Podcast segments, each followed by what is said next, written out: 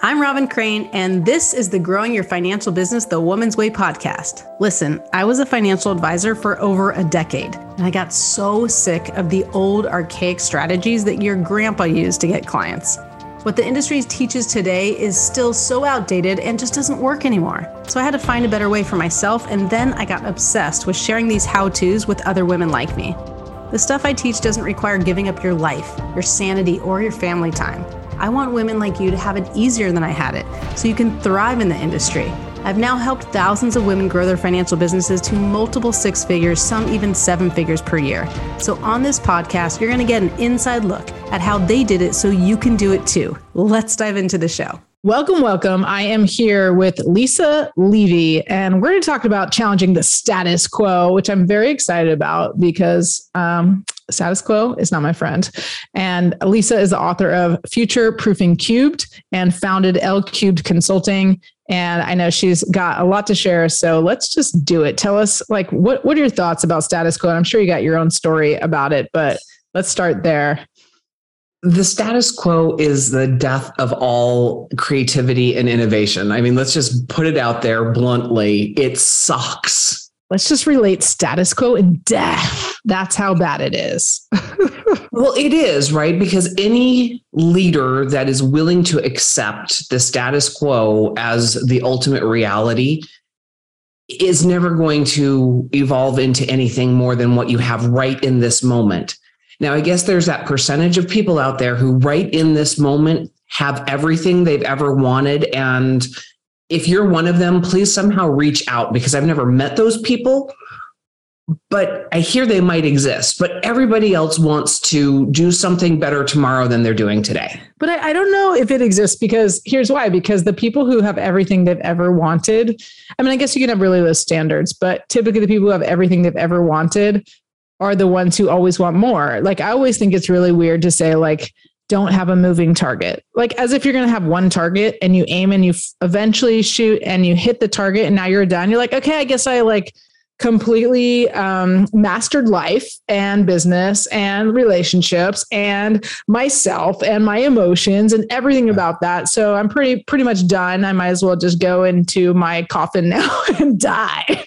Uh, that's why he said it's death because it's like that. So I, I think I think you're probably right. There's not a lot that exists. What? Why do you say that? Like, what happened? And you like, tell me a little about your story of of where you've been and, and why you're so passionate about even talking about that because not everybody talks about that there it might just be an underlying thing when it comes to entrepreneurship like obviously we're not going for the status quo but not everybody's saying that so why do you say it and how did you get to talk about talking about that so the the story starts right in a career in corporate America and I was building the career and I was doing all the things that I thought were important right I had tenure I had 401k I had paid time off. I had this sense of security that I thought this job was going to provide me until I looked around and one, hated getting up and going to work every day. And two, there was nothing really cool or innovative happening. I was watching a bunch of C level executives create fiefdoms to protect kind of their best interests. And it had nothing to do with the business and it had nothing to do with growing the business, which was an emerging startup rocket ship that was going to do great things, but everybody was focused on their little piece of the puzzle and controlling it. And I went, this is absolutely stupid. And I walked away from that and I created L Cubed Consulting on a whim and a prayer and an act of just utter defiance and frustration because those executives each had a consulting team from different organizations supporting their way, the way they wanted to do it, the way they've always done it.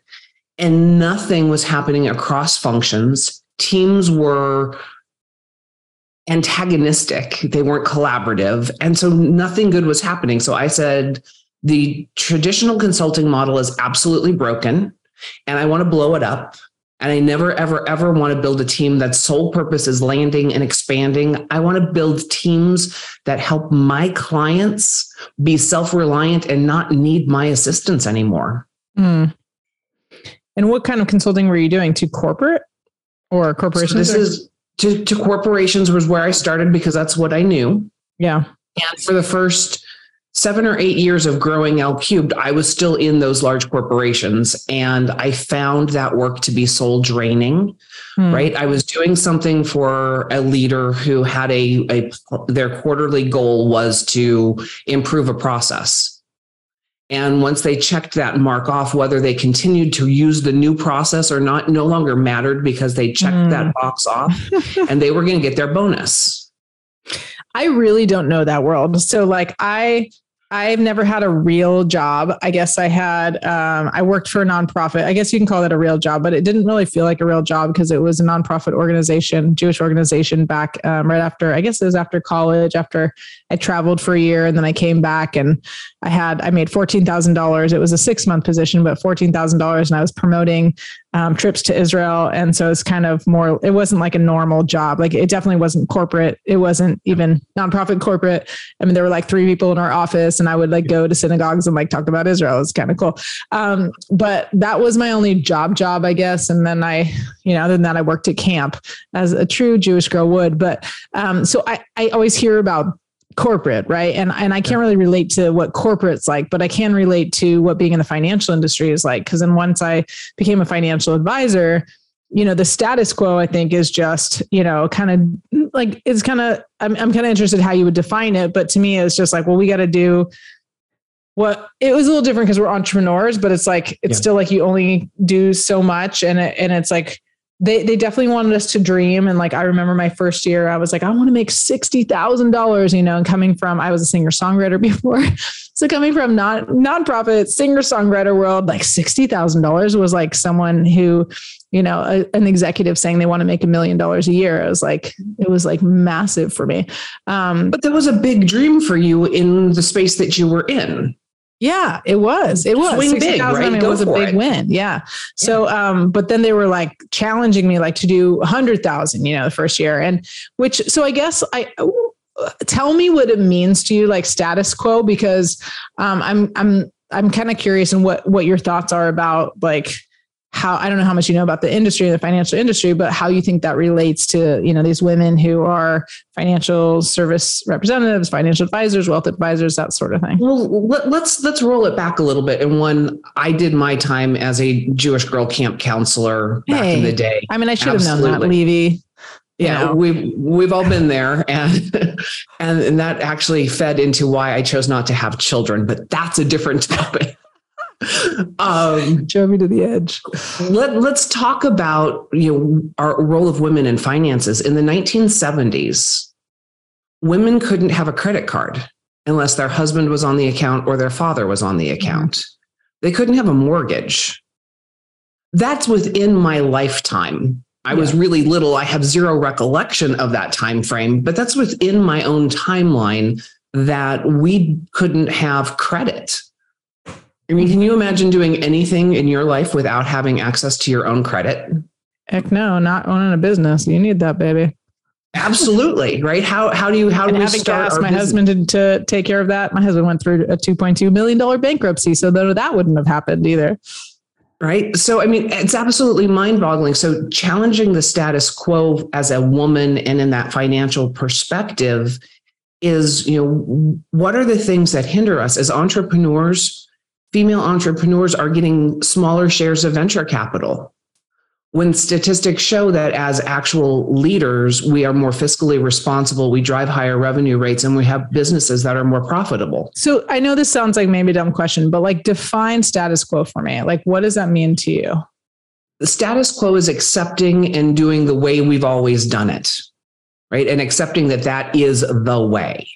So in challenging the status what society quo, is basically determining is the right way. So you're saying like back then the status quo was there's in the 70s women do not get credit, do not have credit, do not get credit cards and whatnot. Women were second class citizens. Right? We didn't have all the same rights and privileges that a, a male would have. And so accepting that as as the okay norm we could still be in that position if there weren't women out there who fought for the rights of us to, you know, exist in the world as whole unto ourselves. So today, you know, the status quo is accepting that a white male is the ideal leader, right? That CEOs should look like that. Yes. There's mm-hmm. lots of different faces that feel fill an effective leader role. And right now, and I'm being sort of nonlinear, sorry, we have corporate CEOs of large global brands saying all employees need to go back to the office. Where we've learned through the last three years of how we've done business that people are often more effective, they're more efficient, productivity is better, quality of life, we found ways to be balanced in new and different ways. And that desire to go back to the way we've always done it is about control. Hmm. And it's not about the betterment of how businesses operate. It's not the betterment of how employees perform, but it's about a perception of control over how things are done. And so those are the questions and the you know the questions I want to ask those whys. So challenging the status quo is done in one simple step.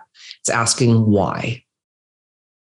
Why do we do it? And if the answer to that why doesn't add value to the person asking it, the customer who's receiving a product or service, the business or the people doing the work, that why isn't valid and we need to do something different. Love it. I love it. It's like I just need to be a two year old again. That's easy. I'm like my little two year old, almost three, and just ask why and drive everybody nuts. Because at a minimum, you will drive people crazy if you just keep saying why. So that alone is a strategy in itself. Now, um, I, I actually talk a lot about this when it comes to compliance. So financial advisors, everybody knows there's heavy compliance, and depending on the company, there's a lot more compliance than others. And I, I just had this um, uh, this challenge called the tag challenge the appointment generator challenge and i teach a different system. It's an online marketing system. It's a way where i actually talk to them about you know hey why don't you consider writing a book and go interview people for your book? Like you're an author you know how credible it is to have a book. And then they're afraid of that but i'm like i i, I build the belief they don't have to be afraid and it's a great end to have conversations with people. It's almost like podcasting. Like we get to have this intimate conversation. We've never met i'm like i'm not going to take even one minute to get to know you. I want to get to know you on the podcast because the good stuff happens live. Um, and so, um, and so I asked them to do this, or I, I suggested they do this. And even though there's a lot of fear, sometimes I, I like sometimes people are very willing, and then sometimes fear or not, if they have a company or if they're they're at a company that has very let's say um, like strict strict compliance let's say they're like well you know what do i do and i'm like push the envelope like push yes. the envelope. Like the reason you have strict compliance is because of fear, right? They don't want to have to, they they basically don't want lawsuits and things like that. Why is like, why is an independent financial company less strict than another company that is not independent? Like the rules are the same. They're regulated by the same. And that's a good why, right? And I said, there's nothing I teach, nothing zip zilch that's not compliant. Just because your company says, oh no, we're not going to approve that as compliance. Like, I'm like, well, that's where we push the envelope. And I always use this example. I say, guess what? It, you know, we didn't always have, women didn't always have the right to vote. Guess what? African Americans uh, were, were slaves. Like, we didn't always have these same rights. You know, my brother's gay. Like, he didn't always have the right to get married and he got married, right? Whatever your beliefs are, it's like, how did those things happen? Any rights that we have have it's because we challenged the status quo. And so yeah. you can say, well, it's too hard to go through compliance. They're going to give me crap. They're going to slap my hand. They're going to tell me no. Like, okay, well, you have two choices. You could either say, I'll just keep within the confines of what they allow me to do, or you can push the envelope and see if you can get this approved through compliance and do it, or do it and then see if your hands get, hand get slapped, ask for forgiveness or you can leave. You have legs, walk and go wherever you want to go. You can start an independent company, you can do whatever. Like we have choices. That's my little we absolutely rant. do. And it's a great rant because compliance is important, right? It exists for a reason and there are risks that we should mitigate. And there are safeguards that we should be aware of because they protect everybody in the situation. Another day is here, and you're ready for it. What to wear? Check. Breakfast, lunch, and dinner? Check. Planning for what's next and how to save for it? That's where Bank of America can help. For your financial to dos, Bank of America has experts ready to help get you closer to your goals. Get started at one of our local financial centers or 24-7 in our mobile banking app. Find a location near you at bankofamerica.com slash talk to us. What would you like the power to do? Mobile banking requires downloading the app and is only available for select devices. Message and data rates may apply. Bank of America and a member FDIC. And I, I believe in those things. but I also believe in pushing, pushing, pushing, pushing to get as close to that line without crossing it and putting anybody in jeopardy financially or otherwise. But we have to push. Otherwise, we backslide into, I mean, just the world of vanilla ice cream.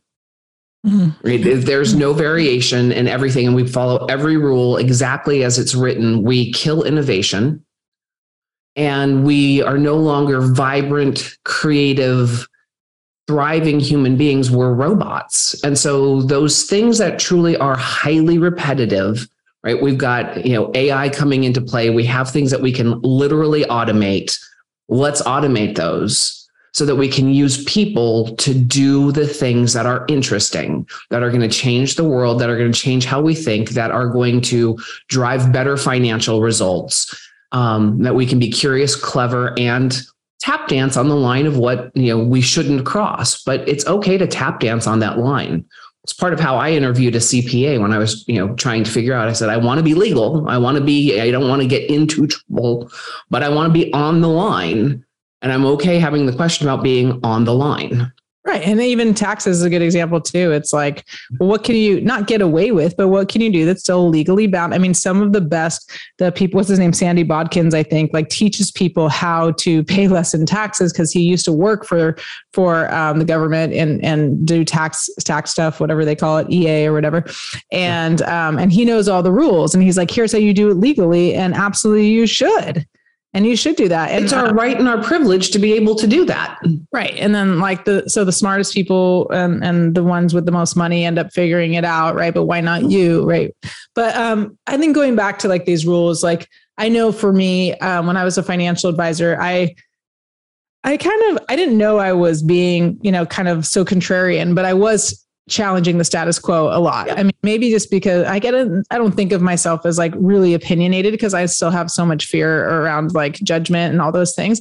But what I realized in in in my circumstance that I was helping parents of young kids and what I, I got good at under like sales and so i got good at really understanding the real problems and what they wanted and I, and the vehicles that were available like a 529 plan or like uh, life insurance things like that didn't necessarily solve the problems that they really had, the deep problems, like the fact that they weren't getting along with their spouse, the fact that they felt guilty, like they were being a bad role model for their kids, the fact that they wouldn't open the mail because it, they were so anxious to see their statements, right? And so I created a money coaching program, which was very outside the box back then. This was back in 2008, I think. Um, great time to do something new. Um, but perfect I, time. Yeah, it was because it was like, well, we can't just rely on the market. We have to actually shift our beliefs and our behaviors. Um, and so that was very different. Like, even I was an independent company, but even still, it was like, okay, like lots of compliance around like what I was actually teaching and making sure that I was allowed to do that, those things. And then what happened was, is I, um, I created a whole money coaching program, which they said like they allowed me to do, and it was fine. It was a pain in the butt because I had to keep submitting things, but I was allowed to do that, and I was completely challenging the status quo. And then the problem was that they would still take a cut. So I was at a point where I was charging like five thousand dollars for my programs. It wasn't really just a plan; it was like a program, and oh. they would take. I think at the time I was only getting sixty five percent, so they would take thirty five percent. And so I got to a point like it's kind of like when I was uh, when I was at camp, you know, when I was a camp counselor, I'd make like two hundred fifty dollars for the summer. I'm like, this sucks. Like this is not like I'm more valuable for than this. And they're like, well, if you want to make more money, come back as a lifeguard and can teach swimming lessons. And so I did the next year and made you know three times that $750 for the whole summer and that felt better because i'm like no i don't want to just and then i started my own business like doing swimming uh, lessons and whatnot because i'm always like always challenging that because I want to get paid for my value. I want to get paid yeah. for my value. So I ended up actually, um, just like I said, I had legs, so I decided to walk, and I went to a different company because they would, they were like, they would carve my what I created my whole program. They would carve it out of the the payout or the pay cut, the haircut that they took. And so if I sold a five thousand dollar program, I got five thousand dollars. And if I sold a financial plan under their umbrella, then I had to give up part of the you know part of the cut. But yep. it's like now there's not to say that I I was the reason, but there's a lot of people who call themselves money coaches and you know they're doing these type of things that now it's like if I teach someone how to do that, it's easy to like have your outside business activity and get things approved, not at every company, but some.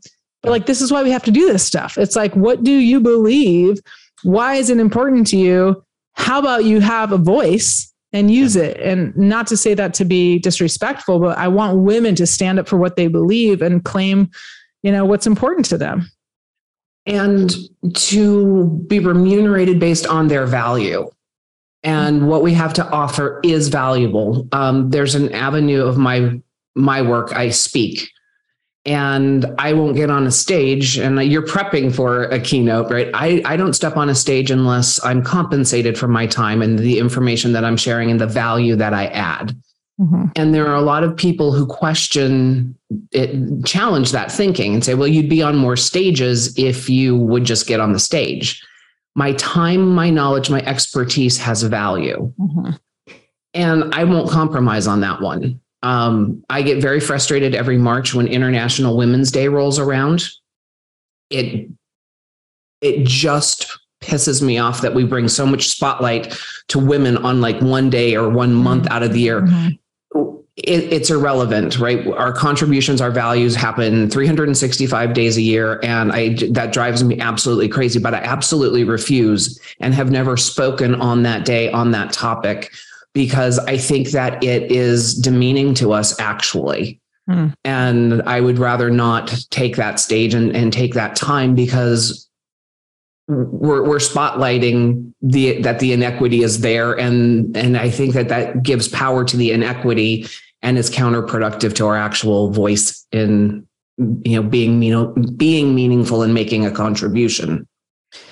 I think that's an interesting view. I mean, I don't necessarily agree with that, but I'm not to make you wrong, which I think there's a, a, lot of different views, but it's like Mother's Day. It's like, am I mad that there's Mother's Day because now I get like honored on that day because it's one day I'm a mother every freaking day. Like you should like, you're not right. You're like, I'm not I'm doing not. that, but it's like, I want to be, uh, but to some degree, I mean, I understand your point. I also think that like, sometimes we have to put a light on that like yeah there's an equity like and we want to change it and like we're we're, we're willing to push it but i, I mean I, I know what you're saying it's like i don't i don't want to it, it should be like that every day and regardless what i love about that and the reason i even said it because i didn't have to say my opinion right there is that you have an opinion and you have an opinion for a reason and going back to your why it's like you could have a different opinion than I have, and you can say, "Well, my why is because we should be honored and we should be, um, you know, uh, valued every day of the freaking year, and not just one one day or one month."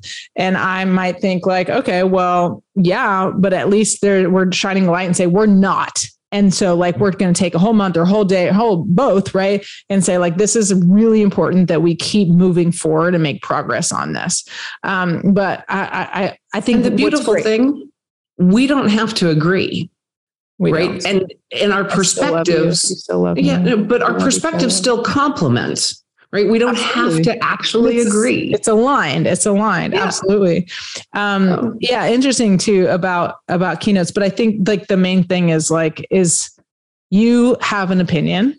You stand for what you believe, and I think that's a really important takeaway for everyone. It's like you're not worried about what everybody on the podcast is going to think about that. I'm not worried about what everybody on the podcast is going to think about my opinion. And I, and there are going to be people who disagree with you and disagree with me and they can be they can disagree nicely like we're disagreeing or they can be haters and post bad things. It's like well okay great bring on the haters because that's you know, i said this last i think the last podcast i was like bring on the haters because that tells me that i'm moving in the right direction. Like was there any opposition to people get having rights? Like yes every single time something has has challenged the status quo there has been opposition oh no, there's opposition. I guess I should back off. No, that's when you have to push through. That's when Absolutely. the hardest things, like that's when that's what's called change, you know, and if we want to change the world, we have to be yeah. willing to to push. We have to be willing to push. And in what you've just done is acknowledge that the resistance is there and the resistance is okay if, if we didn't have it, we wouldn't have authentic discourse, which is, I think, what we're actually doing here today, which is fabulous.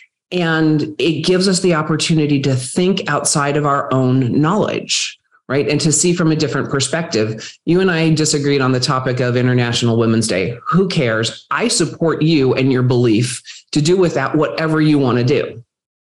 And I'm getting from you that you know the you know the opposite is true. So we can have differing beliefs, Yep. They can coexist in the same space and it doesn't diminish either one of us. And it doesn't mean that we are opposed to the person. We have different ideas. Fabulous. Yeah. Absolutely.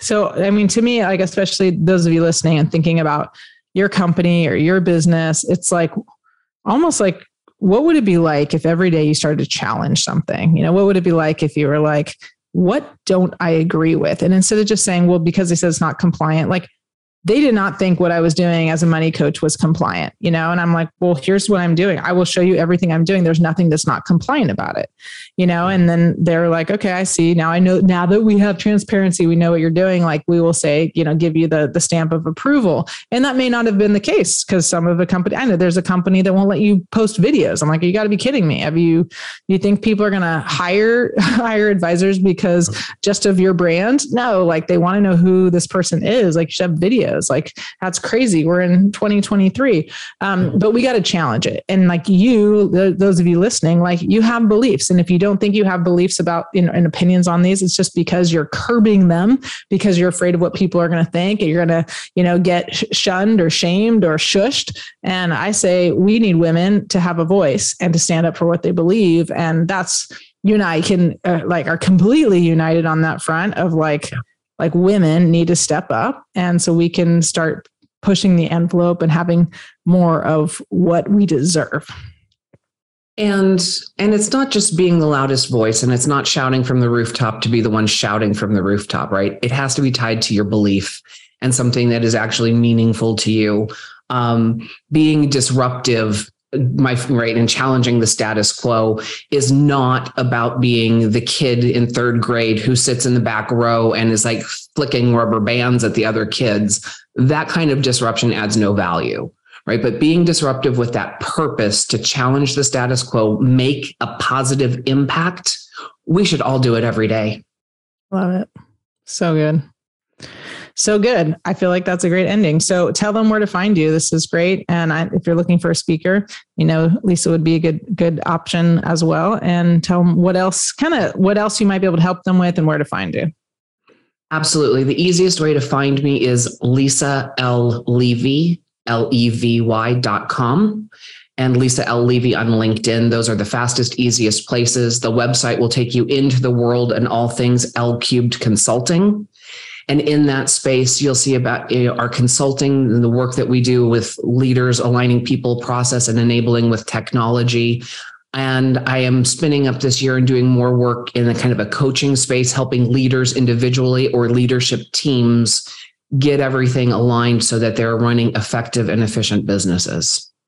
Awesome, awesome, awesome. Well, thank you so much for being here. I love this idea of challenging the status quo and uh, if you're not doing that, start challenging the status quo every single day. We'll see you next time on Growing Your Financial Business the Woman's Way. Thanks, guys. This podcast is a part of the C Suite Radio Network. For more top business podcasts, visit c-suiteradio.com.